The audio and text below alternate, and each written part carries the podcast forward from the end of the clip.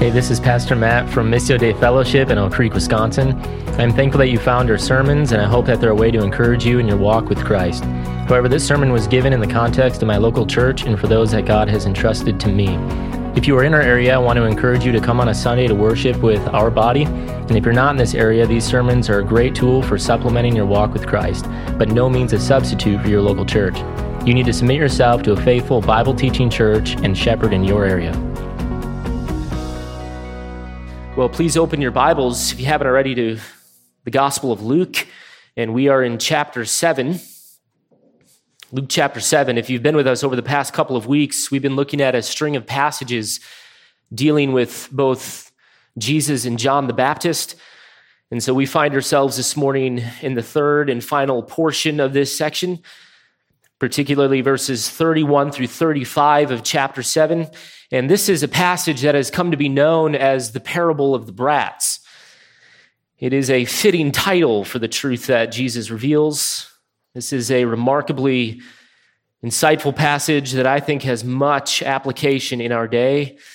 And so before we get into it, let me read these five short verses for you that will control the majority of our thoughts here this morning. And I will be reading from the New American Standard. Here's what Luke records under the inspiration of the Spirit of our Lord's words. He says, verse 31 To what then shall I compare the men of this generation? And what are they like? They're like children who sit in the marketplace and call to one another, and they say, We played the flute for you, and you did not dance. And we sang a dirge, and you did not weep. For John the Baptist has come eating no bread and drinking no wine, and you say he has a demon. The Son of Man has come eating and drinking, and you say, Behold, a gluttonous man and a drunkard, a friend of tax collectors and sinners. Yet wisdom is vindicated by all her children. If you've lived life any length of time, then no doubt you've had to deal with people who are impossible to satisfy. Whether it is family, whether it is work, whether it's even within the church, there is always those who, for whatever reason, refuse to be content. They are objectionable, they're disagreeable, they complain, they find fault, they possess a critical spirit. But whatever it may be, this is a category of person that all of us have had to interact with from time to time. There are those who, for no matter what you do or perhaps what you don't do, who will always discover fault with you. Another way of putting it is that you have had to deal with brats. And that is a quality of character that is seen most often, I think, in its rawest form within children. And so there are in this life, if you didn't know, bratty children. A term, as one man comments, that you use only when talking about other people's children. They have not learned, they've not been taught, perhaps, for whatever reason, to bring their desires under control. And so they fight, they kick, they complain, they find reason to be unhappy and so the concept of a brat is a pejorative term, as you know. In fact, the Bible will often describe these types of children as those who are disobedient to parents, Deuteronomy 27 16.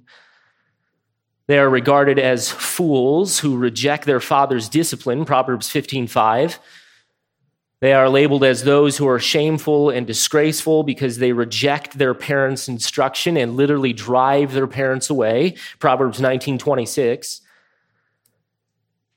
And they are branded by the scriptures as selfish because they bring shame to the family for always fighting to get their own way. Proverbs 29:15.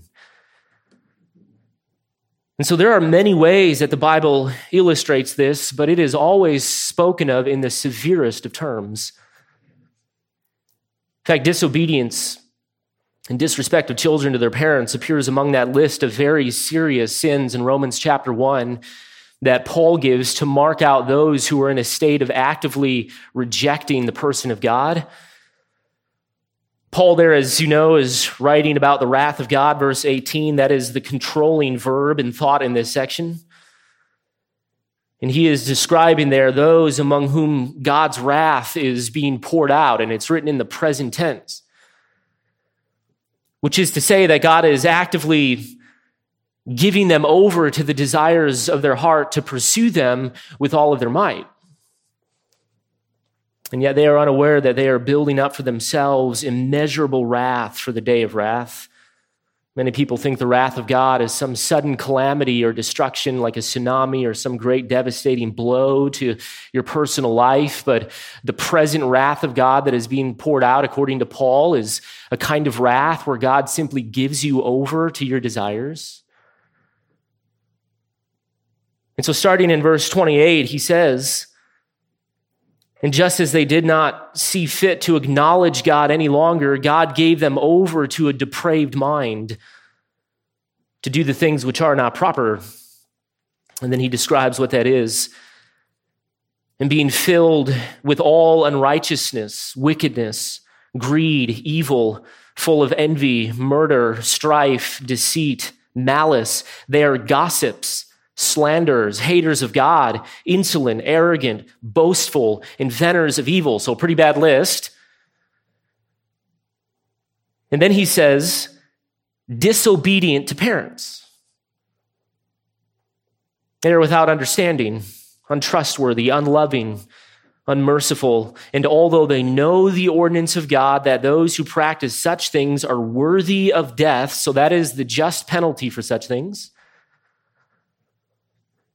that although they know the ordinance of God, that those who practice such things are worthy of death, they not only do the same, but also give hearty approval to those who practice such things. So, Paul has the severest of words for those who evidence a rejection of God, but among that list are those who are disobedient to parents. And so the scripture warns that there is a stern response of God toward those who are rebellious children, those who are disrespectful and dismissive. That is not a truth, by the way, that goes away once you reach a certain age. And so while we might make excuses for our children, God certainly does not. He does not respond in kind to rebellion against his established authority, which for children is always and primarily mom and dad. And so Jesus now uses an illustration of some bratty children to describe those who are malcontented with Jesus and his gospel. This is a societal illustration that any Jew would have understood well, and primarily because of those Old Testament passages that I just read for you. But as I said, there is some tremendous application for this in our day because Jesus here is speaking of a timeless truth that has been relevant to every generation since his coming. And so let's take a look at what he says, starting here in verse 31. And this is the analogy, verses 31 through 32. This is the analogy. So, verse 31, he says, So what then shall I liken the men of this generation? Now, you'll have to remember back to last week, but remember, Jesus here just finished addressing the crowd in verses 24 through 30. And remember, he began with a series of rhetorical questions to get them to remember what they thought about John the Baptist. They accepted John as a prophet. They were baptized into John's baptism, which means that they had accepted the message of John. And so his point was that if you accepted John as a prophet, then you have to accept his message as well. And what is his message? Well, it's that Jesus is the Christ. And so he was building a case for them as to why they must accept him. And so in verses 29 through 30, we saw how the tax collectors and the sinners did accept him, but that the self righteous Pharisees and the lawyers rejected him. And so it was a passage again showing the kind of person that will make up Jesus' kingdom. This is a kingdom for the sinner. This is a kingdom for those who understand the sinfulness of their own sin and therefore recognize their need for Christ and recognize their need for his salvation. And so, in contrast to these tax collectors and sinners. Again, the tax collectors are specifically identified here by Luke because they were regarded by the Jews as the worst of the worst. They were the bottom. They were the dregs of Jewish society. And so it is showing the kind of person that Jesus has come to save.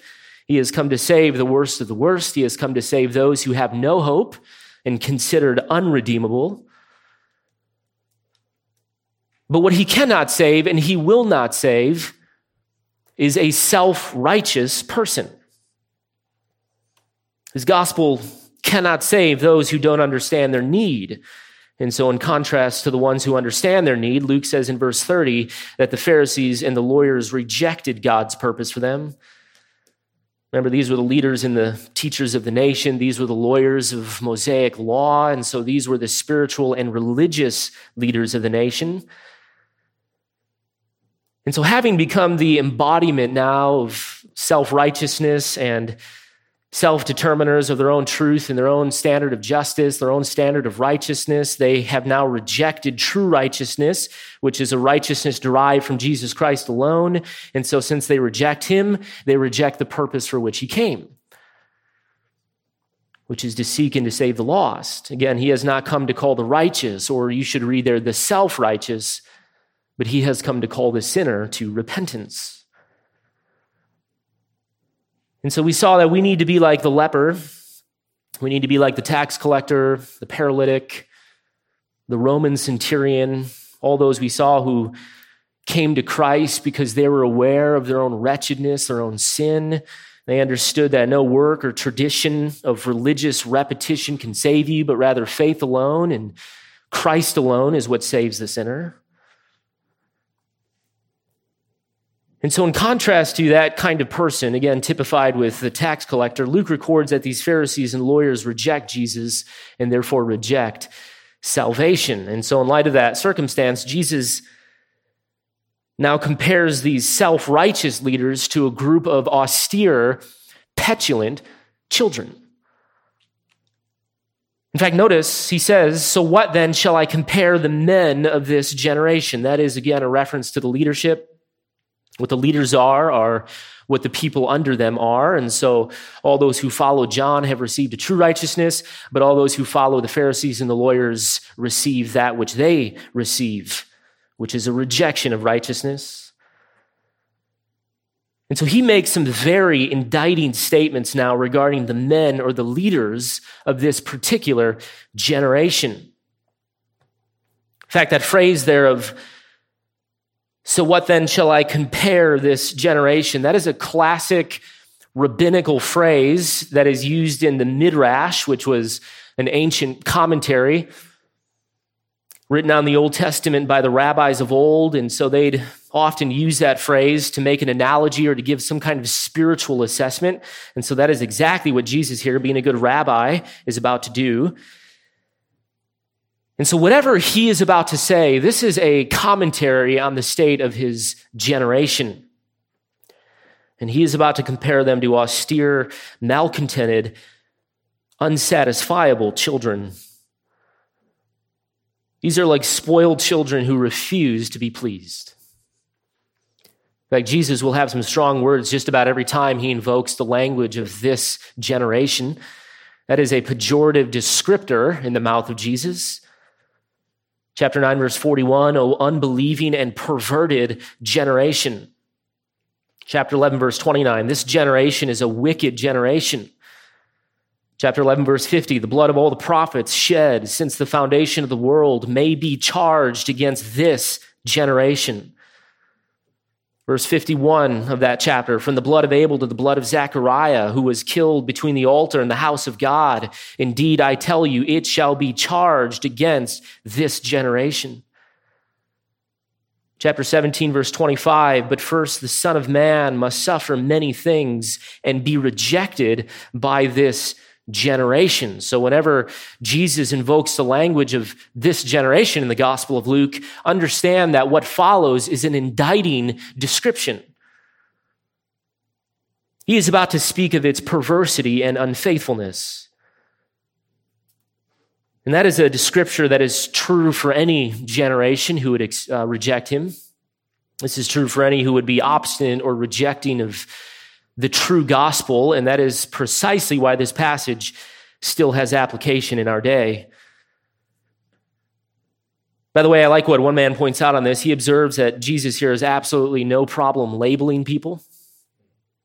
This is seen perhaps as unloving and ungracious in our day, but both Jesus and John the Baptist, and certainly the Apostle Paul for that matter, had no problem, it seemed, with doing that. Not only did they have no problem labeling or categorizing people, but they had zero problem calling people out by name. And because it helped draw some definitive lines to protect people, to protect the truth, it helped people recognize truth from error. And so John calls the self righteous Pharisees, for example, snakes in chapter 3, which to a high ranking Jew would have been very offensive considering their understanding of the serpent in the garden from Genesis chapter 3. He told them that they were nothing but chaff destined to be burned in fire. Jesus, all throughout the Gospels, calls these people hypocrites, blind guides, sons of hells, fools, thieves, self indulgent. These are people that are clean on the outside, but inside full of dead men's bones. They're described as painted graves and whitewashed tombs by him. He calls them snakes and vipers as well and labels them multiple times as murderers and all of that in just one speech in Matthew chapter 23. And so, again, as this one man states, to call these religious leaders brats in this passage is for Jesus to show some relative restraint. This is rather mild compared to what he will call them. And so, in our day of political correctness and trying to guard against every possible and perceived micro offense, Jesus had no problem stating such things but always for the purpose of helping people to see the truth. He wanted to draw some very clear lines between truth and falsehood. In fact, that is an act of love. It is always love to help people see the truth and to warn them to flee from those who speak falsehood. And so here we see him publicly establish some very bold lines between the righteous and self righteous. And so notice the analogy, verse 32. He states, These people are like children who sit in the marketplace and call to one another, and they say, We played the flute for you, and you did not dance. And we sang a dirge, and you did not weep. Now, this is a cultural analogy that would have been understood immediately by these people. The agora, or what is called here the marketplace, was a very public location the agora was typically the center of commerce, it was the public square, it was typically the center of town, and so it's where everyone came to do both business and play. It was the plaza of the ancients. And so it was something that existed in every town and every village. And so it was common in this day for the children to gather and to play in the center of the marketplace. Perhaps all their parents would shop or be engaged in business and trade. And so the children would find a way to occupy their time. And so what Jesus is describing here is a game that was often played by the young people. He gives a very simple picture here. This is something very easy to understand. And so essentially, the children here are described as mimicking adults, and you understand this if you have children, there is hardly a day in my home in which my daughter does not try to dress up and mimic my wife in some way, whether it is cleaning or singing or dancing or talking on the phone, whatever it may be. You give a young boy a stick or a toy gun, and he quickly becomes some kind of war hero. And so, for the children of old, this was no different. And so, in this particular analogy, Jesus reveals, notice, two games that they would play. And they were patterned off of the two greatest social events in Jewish life, namely a wedding and a funeral. The flute and the dancing would be speaking of a wedding. And the singing and dirge here responded to with weeping would be speaking of a funeral. And so, what they would do is some children would be on one side of the marketplace and they would call out to the other side, and that side would need to respond in an appropriate way. They'd call out with a song, and the children would react. If it was festive and happy. They were supposed to laugh. They were supposed to dance and pretend that they were at a wedding feast. Someone would be the bride, someone would be the groom, some would be the bridesmaid, some would be the groomsmen. On the other hand, if they sang a dirge and they played flutes in dissonance, then they were to respond by pretending to cry, to pretend to weep and to wail like the professional mourners. Some would be bearers, some would be family members, someone would get to be the dead guy. And so this was a game. This is how they would pass the time before the iPhone.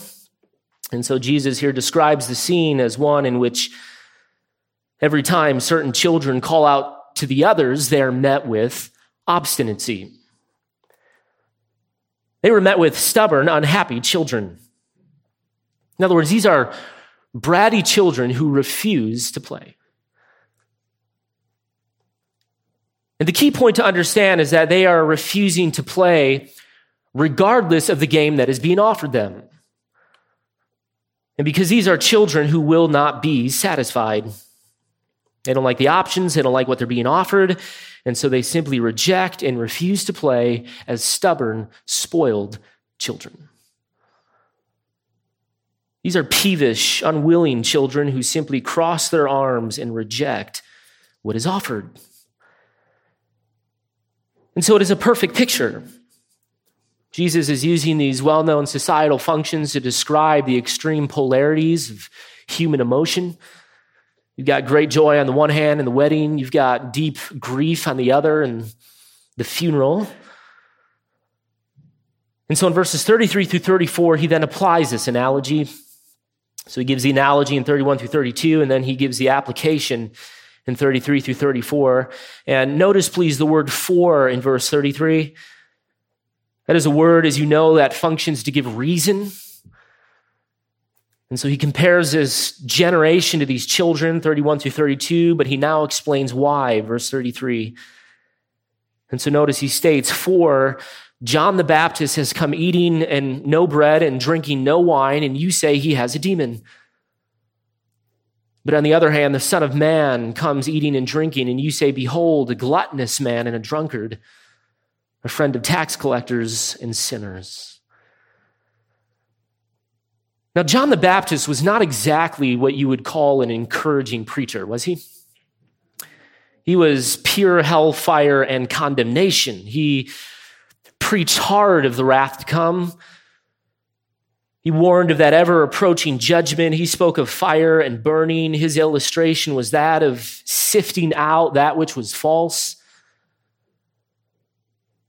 And so John sang the dirge, right? He preached in dissonance. Now, there was some good news, of course, because he did speak of that Lamb of God who is to come and take away the sins of the world, but he had a major emphasis in his preaching upon repentance. He majored on judgment and condemnation and wrath. And so he called these people to get right with their God. There was urgency in his preaching. There was a heightened sense that time was tremendously short. And so he preached a sober message. This was a serious message. And yet there was always a hint of light, despite the dark themes. He did speak of a way of escape, but the tone of his preaching was that you are in extreme danger. And so you would do well to deal with that issue now. You would do well not to presume that tomorrow has somehow been promised to you. And so this is what he preached. And everything that he said was true.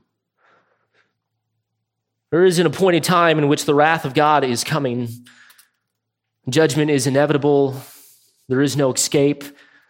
There is no human who can flee from such sweeping indictments of a holy and righteous judge. Scriptures are clear that there is a sifting that is still to come in which the righteous cosmic judge of the universe will separate the wheat from the chaff. He will line up the goats on one side and he will put his sheep on the other. He will expose the true repenters from the self righteous and self condemned.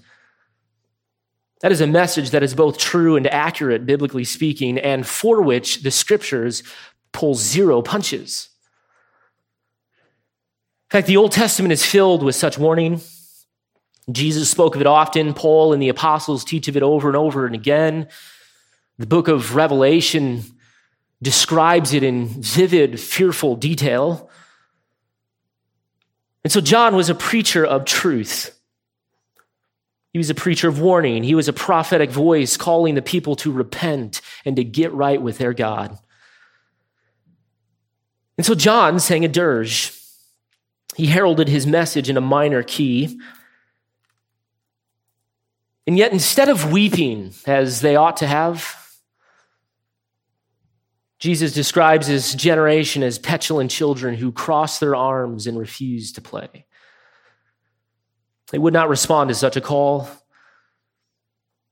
And so, while many of the hopeless tax collectors and sinners were willing to respond because they understood their hopelessness, the point of Jesus here was to reveal the state of the nation, to reveal the state of this apostate religion embodied by this leadership.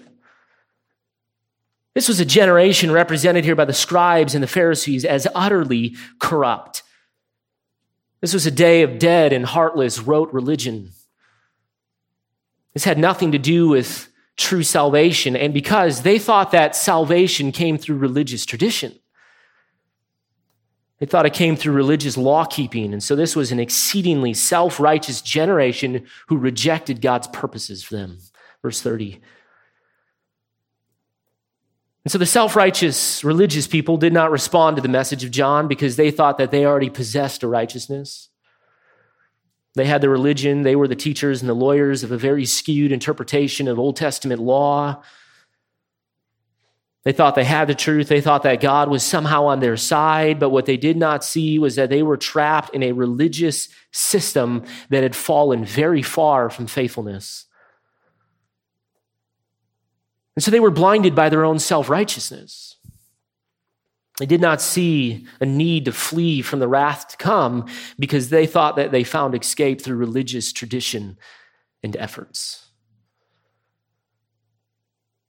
And so John came eating no bread and drinking no wine, a picture consistent with what you do when you're in a state of grieving. Your appetite fades, your desire for normal life fades because you are consumed by a very grave, impending reality. And so he ate nothing but locust and wild honey.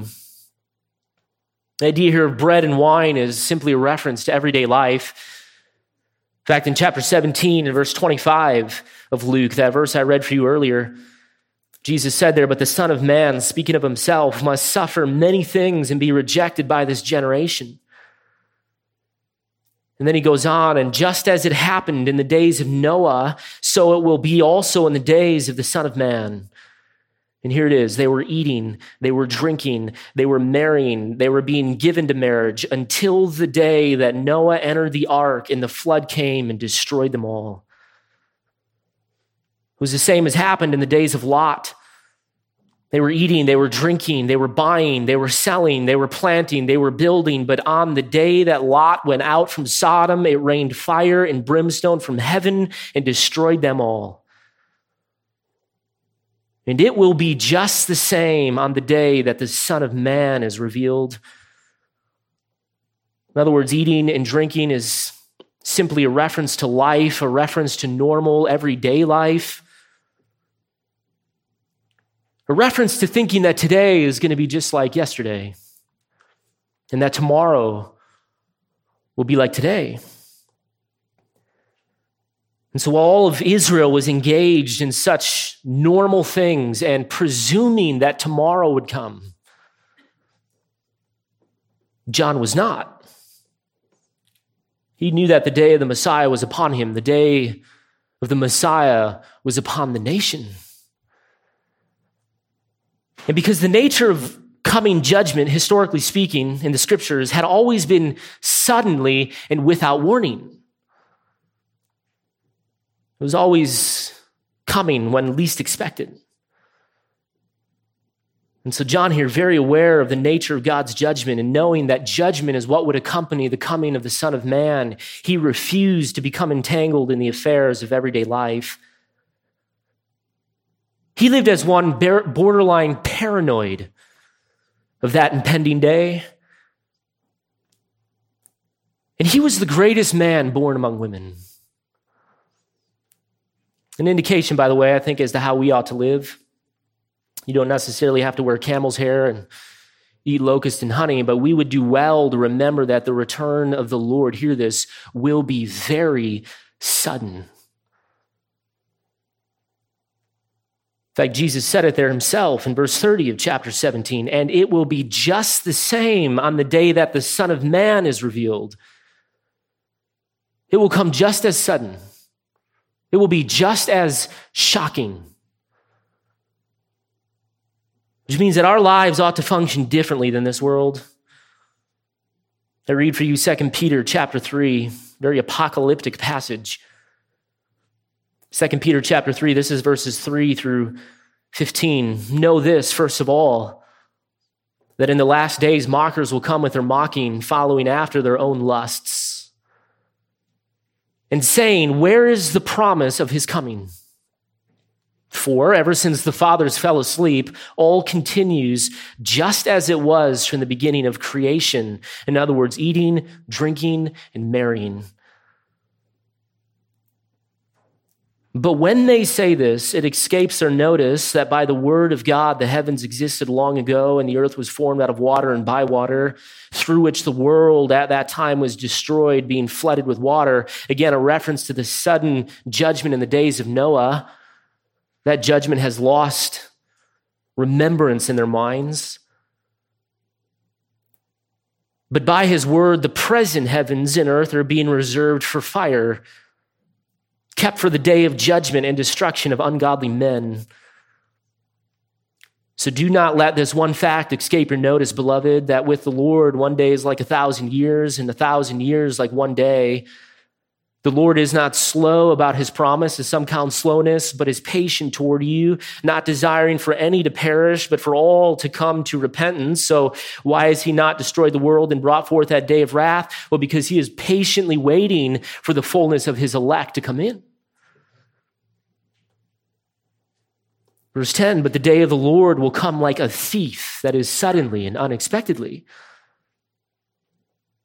in which the heavens will pass away with a roar, and the elements will be destroyed with intense heat, and the earth and its works shall be burned up. So, since all these things are to be destroyed in this way, what sort of people ought you to be in holy conduct and godliness? looking for and hastening the coming of the day of God, because of which the heavens will be destroyed by burning and the elements will melt with intense heat.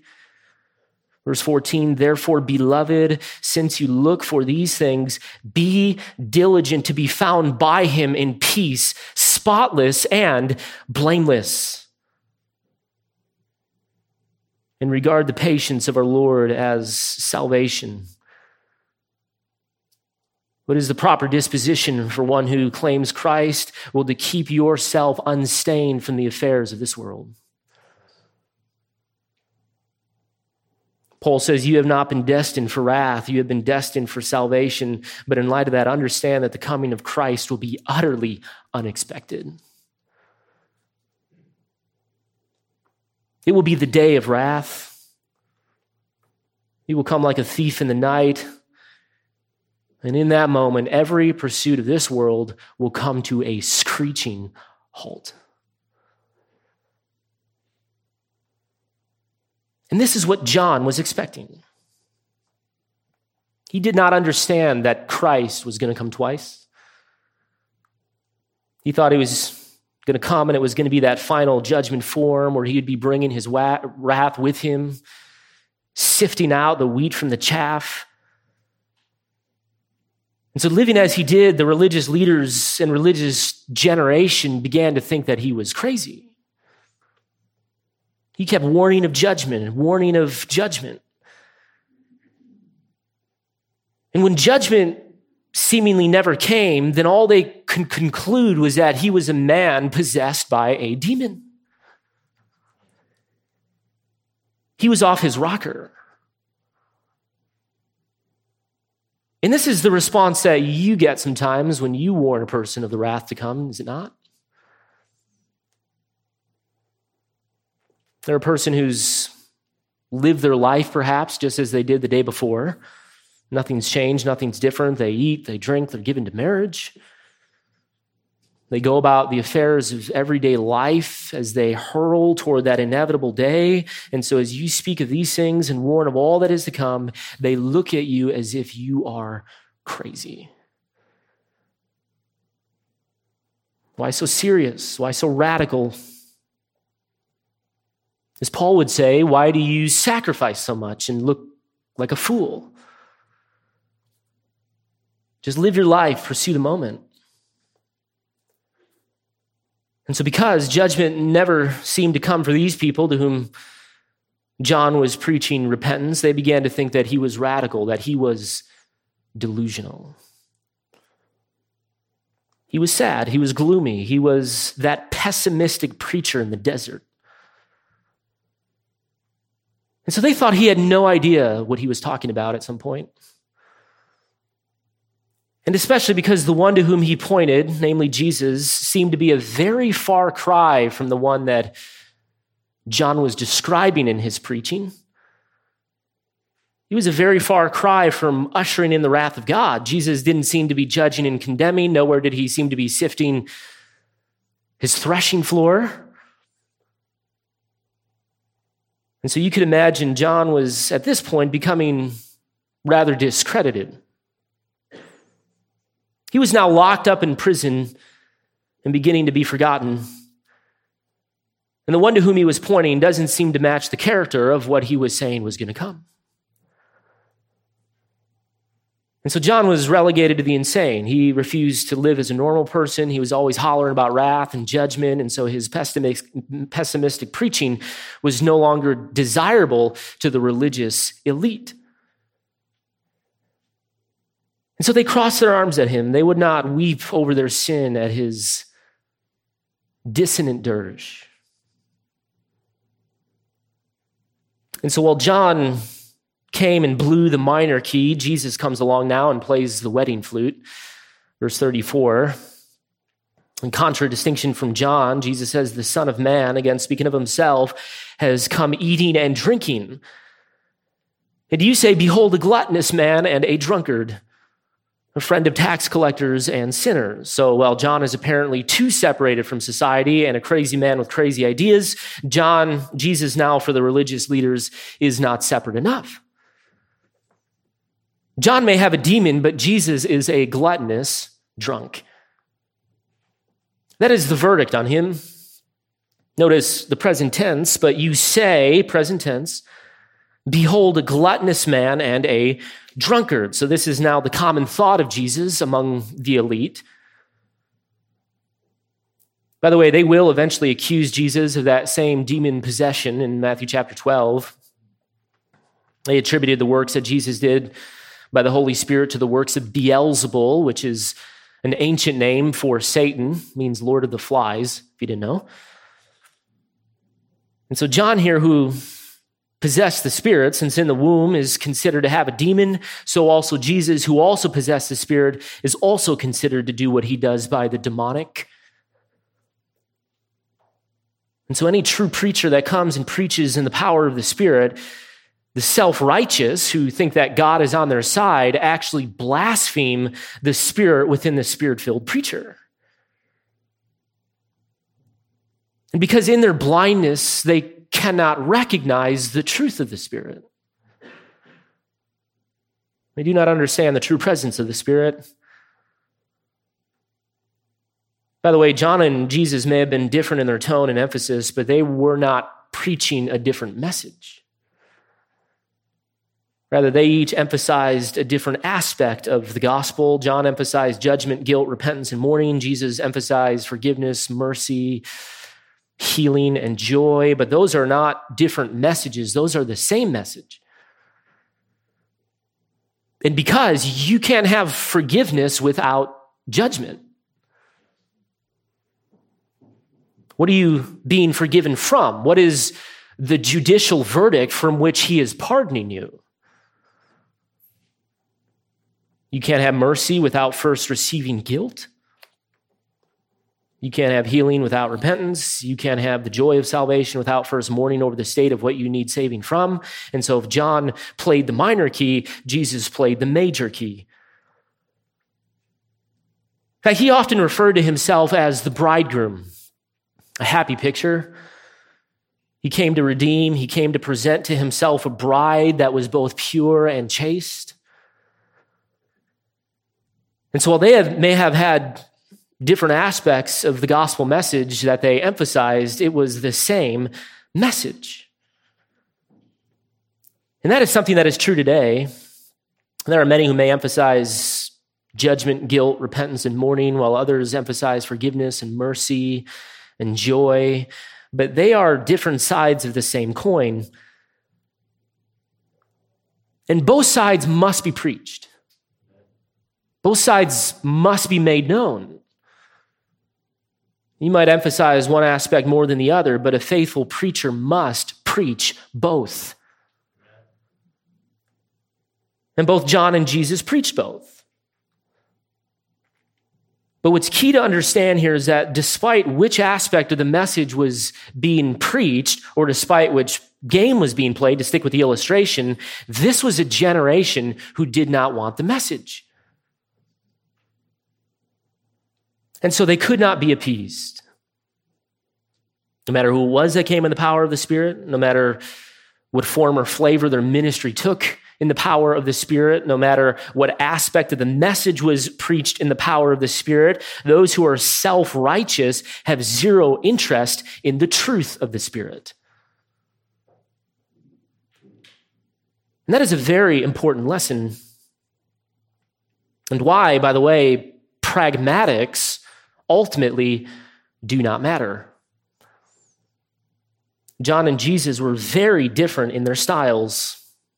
They were very different in what they emphasized. Their ministries took on very different flavors. Jesus, in his rhetorical style, often posed questions and was more gentle in his speech. He made certain to live in and among the people. John was out in the wilderness and he didn't go to the people. Rather, he made people come to him and he made sweeping statements and offered very harsh indictments. But since they were both faithful, what they bore was the same faithful fruit. John was serious, sober, and stern. Jesus was joyful, likable, and winsome. And yet, as they spoke, some always accepted and others always rejected. And it was in no way a function of personality. Rather, acceptance and rejection was always a function, hear this, of the message that was preached. And I know that because the same kinds of people accepted their messages and the same kinds of people rejected their messages. No matter what they emphasized, no matter how they said it, no matter the manner in which they said it, the same person always accepted, namely the one who came to understand their sin and their need of forgiveness, and the same kind of person always rejected, namely the self righteous who would not admit their sin.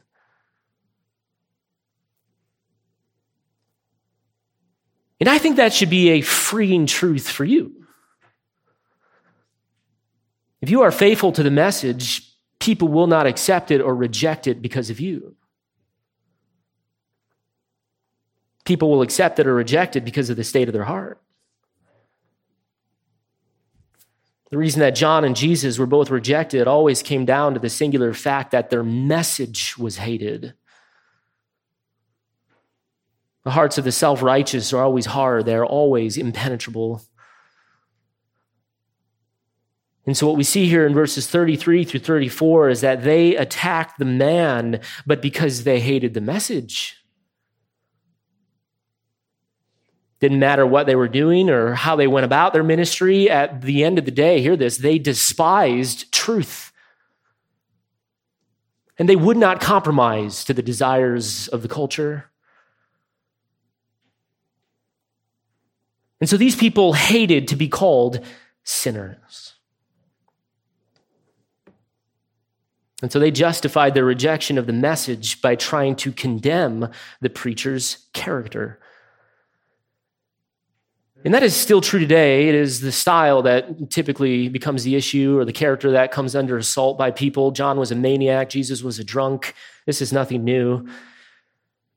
And so, as one man says on this, they reject the style because they hate the substance. So, what do churches do? They compromise the substance to get people in the pews. That is a major temptation that many preachers fall into. They think that if they're going to be received, then all they need to do is alter their style. They need to become more better tuned into the cultural context, figure out what the people want. And so they go straight to the pragmatics of their ministry. In fact, there are many faithful preachers who get attacked because they preach on hell, they preach on repentance, they preach on judgment and the wrath to come, which is a true and pure gospel message. But when they get negative feedback or it doesn't start producing results or their church doesn't seem to grow, they begin to compromise. They think they need to get slick and figure out how to get people in, how to ease people in. And so they woo them with topics on self help or only talk about happy things because they know that people are t- typically looking to numb themselves But what inevitably happens, the longer that they do this, and you see it all the time, is that churches begin to lose the gospel. There is no way that they can all of a sudden stand up in front of a much larger group of people who came in through the vehicle of pragmatics and now tell them to repent and expect them to stay. And because, as the old adage goes, what you win them with is what you win them to. And so if you didn't win them with the pure message of the gospel, then don't think that you can do a bait and switch and all of a sudden get them to believe that gospel. And sadly, many pastors and denominations understand this. They understand this, which is why they never end up getting back around to actually preaching that gospel. The gospel calls, hear this, the gospel calls people sinners. And that is a label that doesn't keep people in the seats. But if you're going to be truly effective and used by God to change the heart of a person by the power of the Spirit, then a lesson from this passage is that if you are faithful to the gospel message and God is pleased to save a person, then they're going to accept your message regardless of your package or emphasis. The power is in the gospel itself. Style and personality does not change people. Quality of music does not change people. The color of the building and number of programs does not change people. Those things might fill up the seats, but they cannot change the heart. Rather, what changes the heart, and the only thing that changes the heart is the gospel. Romans 1:16, for I am not ashamed of the gospel, for it is the power of God unto salvation. And you know this. And so in verse 35, Jesus makes his final statement. This is what he means. He says, Yet wisdom is vindicated by all her children kind of an enigmatic statement, but what it means is that truth is always shown to be the truth by the fruit that it produces. In fact, the word here for vindicated is the Greek term to justify or to be shown to be in the right. And so, in the context, his point is to say so stop looking at the messenger and begin to look to the product of his message. Are they producing a true fruit? Are they producing a lasting true fruit consistent with Scripture? Truth is not something determined by culture, it's not determined by people's desires, it's not determined by someone's personality or merely how they say something, but truth is shown to be truth because it produces true fruit. And so, wisdom here, or the wisdom of God, which is synonymous for the gospel, will be shown to be true fruit, but primarily on that final day That is when your message and the wisdom that you speak will be justified. It will be shown to be in the right. And all those false forms of salvation will be shown and revealed for what they are. Many may reject your message, many may call you crazy. Many may yawn at you and call you a delusional fool, but a day is coming, beloved, in which your message will be vindicated. You will be shown to be in the right.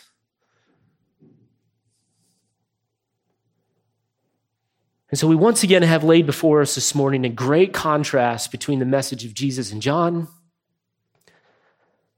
and the message of the self righteous message of Jesus and John is a message of grace. It's a message that you can receive an eternal pardon for your sin, not because of anything that you do, but because God was pleased to give you that which you don't deserve. That is grace. That is the essence of God's character. Remember, grace is not some kind of substance. Grace is God's once for all disposition toward the sinner. Grace is God's attitude toward you that while you were yet a sinner, Christ died for you. You didn't earn it, you don't deserve it. Rather, all you can do is acknowledge your need and trust by faith alone in Christ's crosswork alone. And on that cross, he bore your sin once and for all. You don't need to perform religion, you don't need to pray harder. You don't need baptism to save you. You don't need Lord's Supper to save you. You don't need to start piling up good works as these Pharisees would do. Rather, all you need to do is bow down at the foot of the cross and model the heart of the publican in Luke chapter 18 who beats his breast and cries out, God, be merciful to me, a sinner.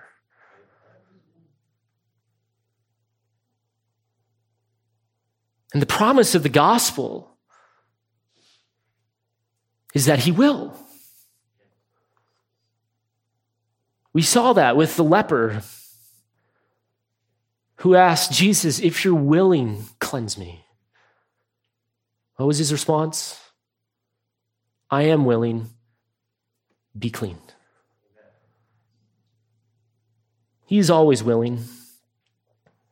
You cannot outsin his gift, you cannot outsin his grace for you. But all that he requires is that you acknowledge your unworthiness. That is the hard part. and then trust in the promise that in Jesus Christ, you can stand justified before him both now and in that final day. And that is grace. That is you getting that which you don't deserve. Grace is better than mercy. Mercy is God not giving you what you do deserve. But grace on top of that is God then giving to you that which you don't deserve. This is a piling of blessing.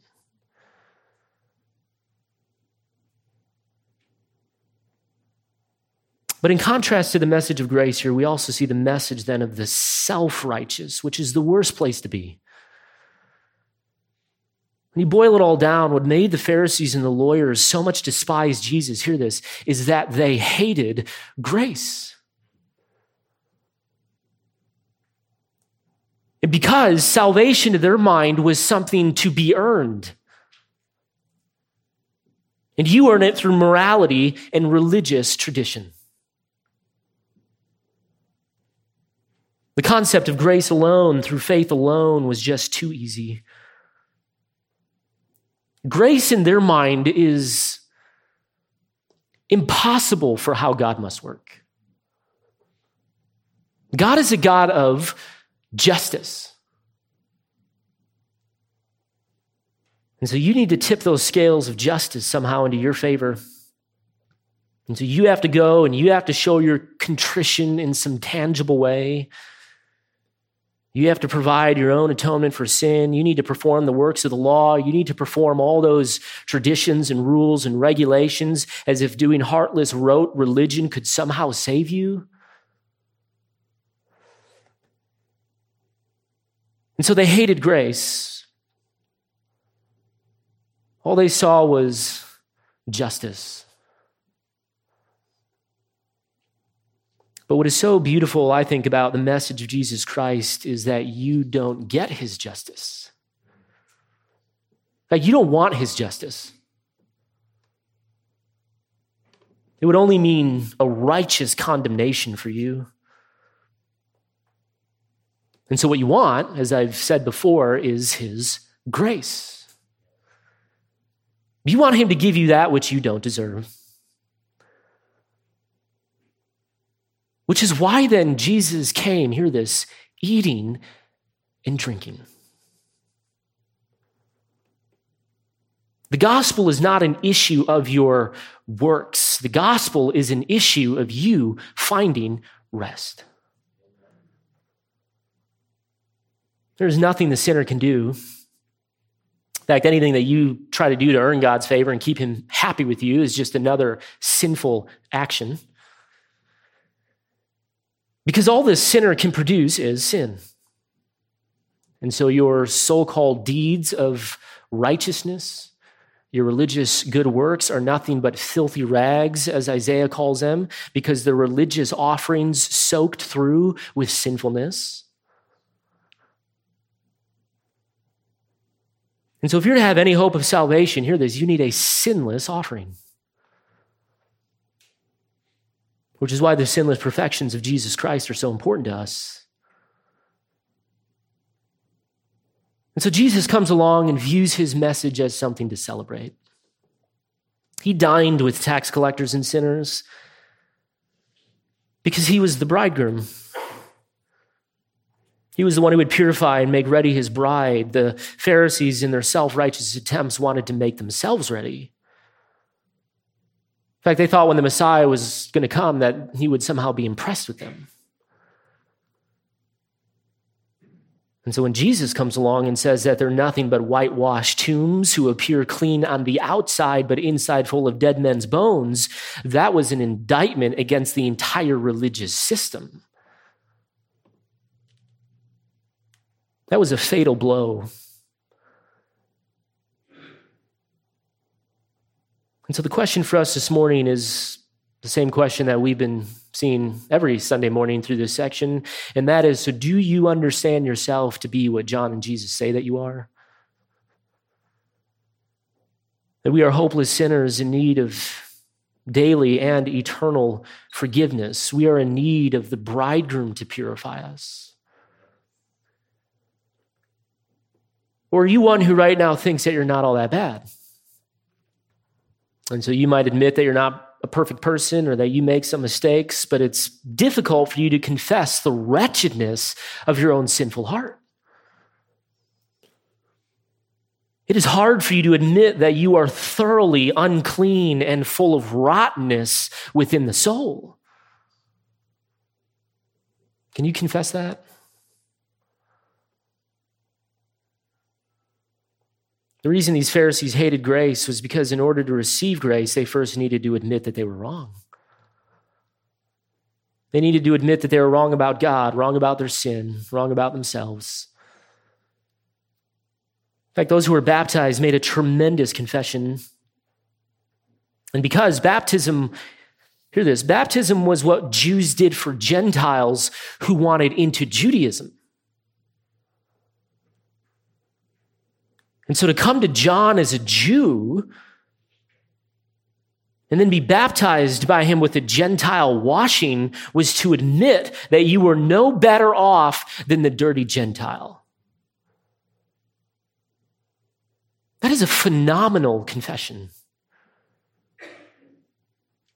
You were admitting that you were just as sinful, just as filthy, just as wretched and defiled and separated from God from those outside the covenant. And believe me, there was no way that the Pharisees could ever condescend to such low judgments of themselves. And yet, that is the exact confession that you make if you receive this gospel. You are saying that your sin puts you outside of the camp and you are outside the people of God. But through the washing of the blood of Christ, you understand that you can be purified. You can be made clean. You can be made whole again. And you understand that this is all of grace. It is all of God in Christ choosing to have pity upon the poor sinner. And it is so easy. All you must do is admit your sin. All you got to do is admit your need for a Savior and then trust in His promise that in Jesus Christ you can be forgiven. And then once you understand that and you understand that Jesus is Lord, He then calls you to follow Him. And it is not, beloved, an easy path, as we're going to see in coming weeks. It is a narrow path that Jesus says. And he also says that few will find it. A statement I'm not convinced many believe. But for those who have found it, it is the path of both rest and hope, is it not? And many of you have found it. It is the path of abiding joy. And so, for those of you who've not made a profession of Jesus as Lord, the call of this passage is for you to understand that judgment is coming. Wrath is coming, and it will be a holy and righteous wrath. But I tell you the truth that there is a way of escape, as both John and Jesus preached. The way of escape is by believing and trusting that Jesus Christ died and rose for sinners. And you place your faith in that wisdom. And the fruit of that wisdom, as far as Jesus is concerned, is a life that is now celebratory and burden free. The burden and guilt of all your sin, past, present, and future, can be lifted. In fact, he beckons you Matthew chapter 11 that all who are weary and heavy laden should come to him and find rest. Why? For his yoke is easy and his burden is light. And that is not a rest merely from the burdens and struggles of everyday life, but primarily a rest from the burden of sin and the burden of religious effort to find forgiveness, which is what the religious elite had laid upon these people religious burdens too heavy to carry. And so the gospel of Christ is the gospel of rest. In fact, that is precisely why he eats and drinks with tax collectors and sinners, and why the eternal kingdom will be kicked off with the wedding feast of the Lamb. Revelation chapter 19. And so, while the gospel call is a very serious call because it involves the fate of your eternal soul, it is a call to enter, beloved, tremendous joy. And so, if you want a joy that will not fade in this age of constant disappointment, then Jesus calls you through this word this morning to simply come to Him. Come to Him as those incredible models of faith came to Him in chapters 5 through 7. All he requires is that you bring your sin, that you admit your need, and that you cast your hope upon his finished crosswork. And so our time is up, but the question of this passage is Will you be like these Pharisees who continue to reject him because he did not offer what they wanted? Or will you come to him as one seeing your need and find rest for a weary soul? That is the promise of the gospel, and that is what is laid before you this morning. Let's pray.